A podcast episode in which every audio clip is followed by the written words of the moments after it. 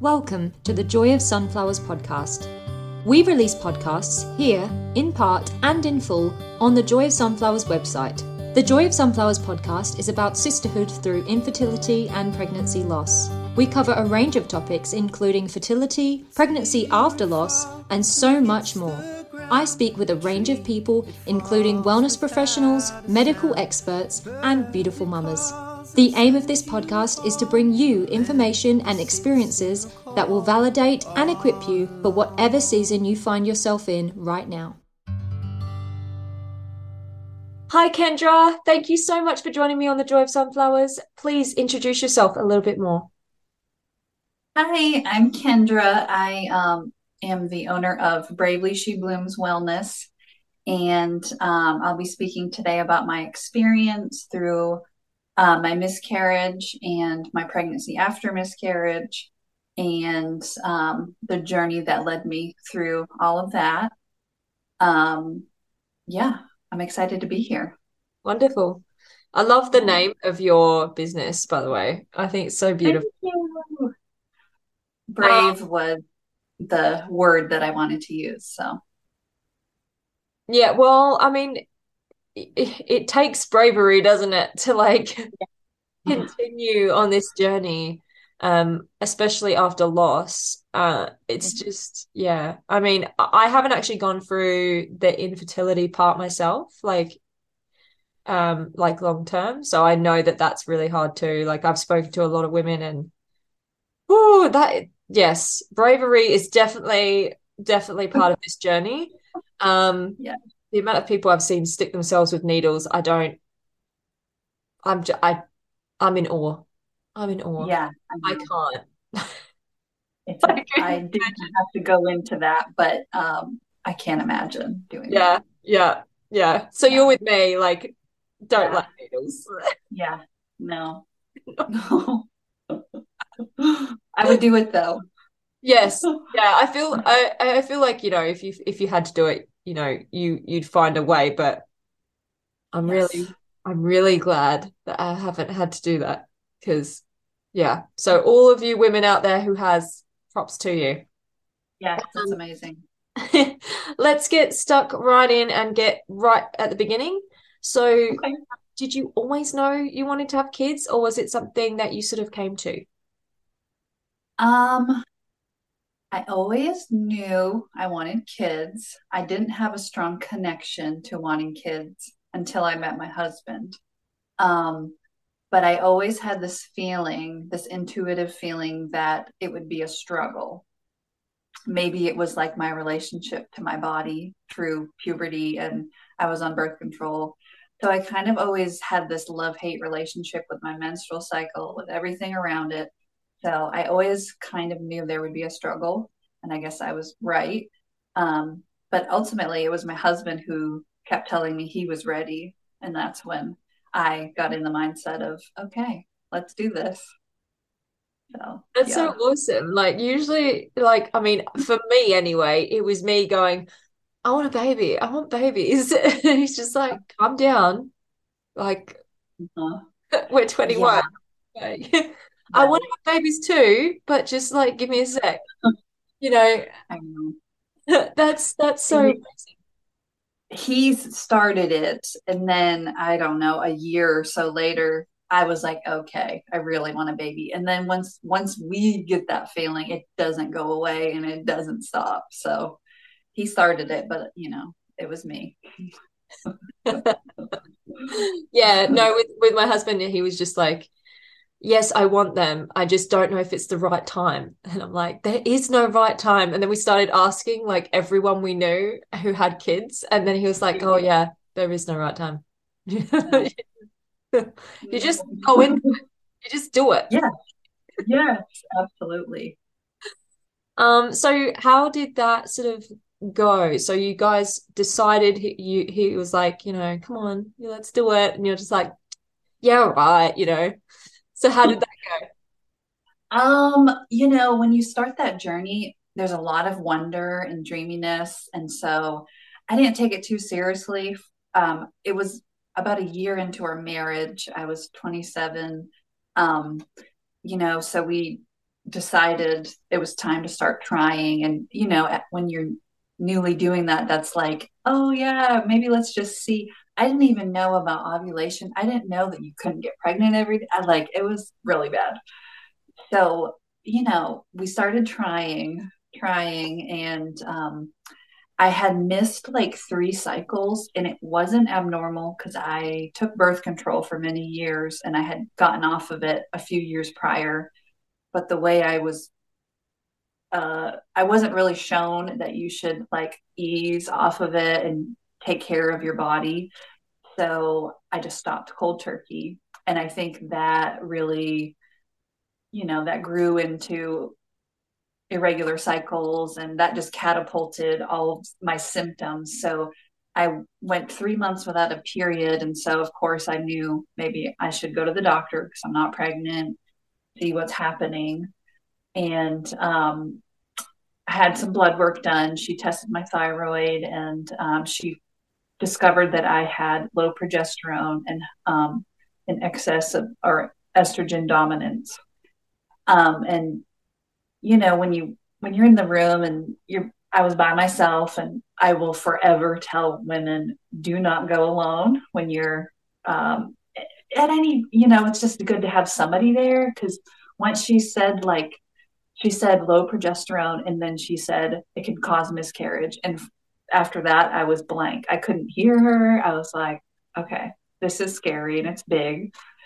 So and she didn't really give me any guidance. She put me on progesterone to like like um you know balance out my cycle. And it did make it consistent and it did help a lot. But from that from there i had to do all the research and the work to discover that your hormones are extremely correlated with your lifestyle your stress your diet your movement. And so i we tried for 16 months. And in that 16 months i like shifted my whole life. I learned what important sleep like the quality of sleep the amount of sleep water food you name it stress i learned how to manage stress um, which is you know it's it's a lot to do so i feel like i really shifted my whole life. And um, at about 11 months of trying, we, I went to the doctor to kind of, I, I knew enough at that point. I knew like we've been trying for a while. Every doctor says after 12 months, you know, come see us and then we can help, which is so frustrating. So I went and she kind of laughed at me and said, Oh, just relax and forget about it. Keep trying. You're fine. Everything's fine. So I did. And six months later, it was 2020. So it was a pandemic. Uh, you know, we were at home. And so my lifestyle hadn't been the greatest because we were at home for weeks and the world, you know, wow. So, um, That yeah. um, so it was July, and um, we were pregnant, and um, I think from the the minute it happened, like there was pain. Um, now that I've had two pregnancies, I can say that it was very painful from the start, and um, you know, it was about four or five weeks when you're tracking everything, you know really early when you're pregnant. So it was about four or five weeks that I had started um, spotting brown, you know, and that when you look that up on Google, that's not a good thing to look up. um, Google just not helpful, you know, just save it for a, a professional or, if, you know, but I made an appointment and the spotting didn't get worse. It didn't get better. It just was there. And I had been used to it through, um, I had breakthrough bleeding all the time on birth control. My body just rejected it over time. So I get to that first appointment where they were going to do the the heartbeat and everything to, or not heartbeat, but to see the sac and everything, make sure it was okay. And I had called. It was probably four or five days where um, they were. I had said I'm bleeding, I'm spotting. and they were like, "Oh, just don't worry, you might be really early. It might be whatever, whatever." So I had to just sit there and hope for the best. And um, five or six days later, get to my appointment. Um, you know, it was just really abnormal. She brings me in a room and she's very pregnant. And, you know, that's always looking back, that's that's always hard too, because that's a trigger. But um, she had a student in her room with her, and um, I said, I've been spotting, I have taken progesterone before. This was a different doctor. And I said, um, Would that help this problem? And she laughed at me and said, That's a band aid. They both laughed at me. So, you know, I'm feeling vulnerable, feeling unsafe, I'm feeling scared. And um, that was, it was there that she mentioned that this could be really early pregnancy, which the whole time um, I knew how far along I was because I tracked everything. So I wasn't that early, like early enough to not know if, you know, whatever they were trying to find um, or she said it could be ectopic. So that was the first time I heard ectopic. Um, she didn't explain anything. She just literally left it at that and scheduled another appointment. So um, I think, and I think it was like, I think it was that appointment, and then it was like three weeks that I had to wait. Mm. It was terrible. So um, is all kind of a blur, but I um, I don't think the bleeding stopped. It didn't get worse, like I said, but the pain was insane. It, and it was all on one side. I could feel it. I don't think I slept for like five weeks because I in, insomnia and fear, and it was just like this terrible, the most terrible dark night of the soul experience that I could have ever. It was like my body was kind of fighting this pregnancy because it just wasn't. I don't know. It, w- it was the weirdest experience. So very painful in one spot, and finally, because I had called repeatedly because I'm still bleeding, all this, and I get there. Well, the morning that we were supposed to go, my husband, I'm like, you have to come with me because I just had this feeling um, and I had started bleeding very heavily. And so, um, you know, trauma is something like it keeps you very numb. So you kind of don't know what's happening as it's happening. So I started bleeding really heavily. We go to the doctor. Um, we go in to see to the SAC. The I think they were looking maybe for a heartbeat, um, but she had to do a, a vaginal probe because they couldn't see anything over the belly. Um, and they did that for literally 25 minutes, and it was so painful. And it was just the environment was just so um, cold and uncompassionate. And um, I'm hysterical, you know, like they're sitting there searching for something that they can't find and they keep saying, oh, that might be a mass, that might be a cyst, that might like just really unfiltered words. um, and so they, after this probing, they literally walk out for, I don't even, I felt like forever. It was probably 10 minutes. And we're sitting there. I'm hysterical. My husband is like white as paper in the corner. And they come back. There's four of them doctors, nurses, and um, one, I'll never forget, one nurse was like, Why is she crying? And the whole room just looked at her like, just so insensitive and just lack of compassion beyond belief. Um, and in that room, there was a doctor that told me there isn't a viable pregnancy. And I didn't hear it because I'm in shock. I'm devastated, um, you know, scared. So we left there feeling like, okay, um, we still don't know anything. They didn't really help us. Oh. So it was the most traumatic hospital experience I've ever had.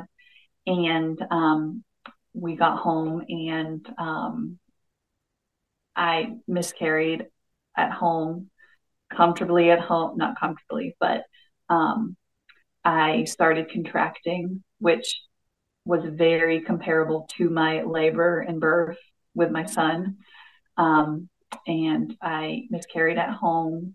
Um, and it's such a bittersweet thing because, like, if you look up ectopic pregnancy, you literally could lose a fallopian tube. You could lose your chances of conceiving go down by so much, you know, so much. Um, to treat it, they use chemotherapy drugs and you could die. So it was like, I, I had the best possible miscarriage and there's some relief, but it's the worst thing I've ever experienced in my life. So like there's so many factors there and it, you know, that it's so hard to process and just, you know, absolute shock and numb for sure. And it and it's it's kind of it's I know I understand the weirdness of like saying, Oh, I had the best like kind of miscarriage. Like because my my second miscarriage was really quick like, but, yeah, again, it sounds really terrible. But, you mm-hmm. know, I I found out I was pregnant about a week later. I started bleeding and then, you know, that was sort of it. Like it just kind of cleared out and and that was it. Um, so that was like great, the best miscarriage. I know. It's it's so psychologically like, I'm like, what am I saying? But like it's better than surgery. Yeah, well, you know, you know or, or like having having to wait like two months to to yeah. pass it, which is what my first one was. So mine was probably three and a half weeks of yeah. I knew because my symptoms were stopping. I knew I just I just knew that it was um ending. And so yeah, it was probably three weeks three and a lot of people don't understand that miscarriage it can last. Like my miscarriage last the bleeding the shedding the i mean that was a good while too you know the cramping and the yeah so. yeah yeah. I mean um, i think my bleeding for my first one was like a month. Uh-huh. like re- really crazy. I was like honey i'm still bleeding. Like he's like are uh-huh. you over this yet? And i'm like i'm like literally still bleeding. And he was like so no? And i'm like no! Yeah. oh that's a whole nother story bless him. Um he's yeah. done really well. Like he's he's been really supportive but that that doesn't sound very supportive but you know. Um in there they have moments but um no it's it's so surreal isn't it? Like and and the way that they don't give you anything to go off. Like they're like oh yeah we'll just go home. And you're mm-hmm. like oh okay mm-hmm. you know, and then I know you said don't Google, but like, what are we supposed to do? Like, all you can do is Google. Well, and when you have nothing else, it's like, well, what am I supposed to do? I'm torturing it. My friends that were older than me and have children, they're like, they tortured you for like a month and a half. They could have helped you so much more, you know? So, yeah, Google was all I had really. and it's it's sad like a lot of us like google becomes our best friend while we're going through this. um you know I, I mean i've heard i've heard some pretty horrific things like where like they call the doctor and the doctor's like oh yeah we'll get back to you and then they don't get back to them for like over five hours and they're bleeding a lot like they're freaking out. And then mm-hmm. like the next day or the day after and they're like so you're gonna do something? Like you know? Mm-hmm. so oh it's yeah, and if we don't laugh about it, we'll cry because it's just so shockingly oh, horrifying. Yeah, and like I've I'm always saying to other women, like trauma is who knows how you're going to handle it as it comes out, and if you laugh, if you cry, if you're angry, like just roll with the emotion because you can't change it by any means. No, no. Yeah. But you know, I mean, I mean, you said it was a good miscarriage. So, um, how uh, how did it play out in terms of like your mindset and kind of got like going through the bleeding and everything? Because I know that that can be so hard because obviously you're waking up every day and you're just it's just constant what you know you're wiping it and it's just yeah. that reminder. Um, yes. So I think physically you know it's happening very painful everything but mentally that's where I was really really suffering um, I work it, with the public. So therefore, I see new people every, about every hour. I only took one day off because that's all I felt like I was like that was acceptable. So um, I had I went back to work way too soon, and every hour people are asking me, "Do you have kids? Do you want kids?" So therefore, I'm reliving my trauma literally every hour. Um, and I just got really good at lying and saying I would sway them a different way. But as like as much as it was really, really hard and painful and terrible and um, torturous to have to do that every day, I felt like I had a purpose. Like this is happening to me for a reason. And I kind of had a spiritual awakening and really leaned into something bigger than myself because that's all I had because um, I didn't have a lot of support. You know, your husband can only extend so much compassion and like until it's like I don't I can't you know what I mean. And yeah. so I was very isolated and um, I didn't have a lot of friends that were reaching out or they kind of actually went the other way and disowned me because they didn't know how to talk to me. So that was another layer in why i'm i've shifted into this kind of work. But um, mentally i knew that that wasn't the end. I knew that i wanted to process through the emotions before i felt like i could do it again because the second time around it's much different you lose all that wonder all that happy free spirit you know it's it's hard, you know. Um, so I feel like I actually just grew, leaned into God way more than I ever had, and um, trusted that this was a purpose. I am here to teach and help and coach others. So, um, yeah, I found a new doctor, and um, she actually I had missed periods. I thought it was because of stress, because that's kind of like my rhythm if I'm stressed out on this period. And she tested me. I told her all of my symptoms. She tested me. And this was like four, five months after my miscarriage. And she actually told me that I had PCOS. I really hope you enjoyed the first part of this podcast. If you'd like to listen to the rest, please visit thejoyofsunflowers.com. Please note that all speakers, including experts and professionals, express information, views, and opinions that should not be used to diagnose, treat, cure, or prevent any medical conditions. If you have a medical issue, please consult a qualified professional. Speakers voice their own views, opinions, and conclusions, and they may not reflect the views, opinions, and conclusions of other speakers. Ella Rose, The Joy of Sunflowers, and its sponsors may not endorse all or any of the views, opinions, or conclusions expressed.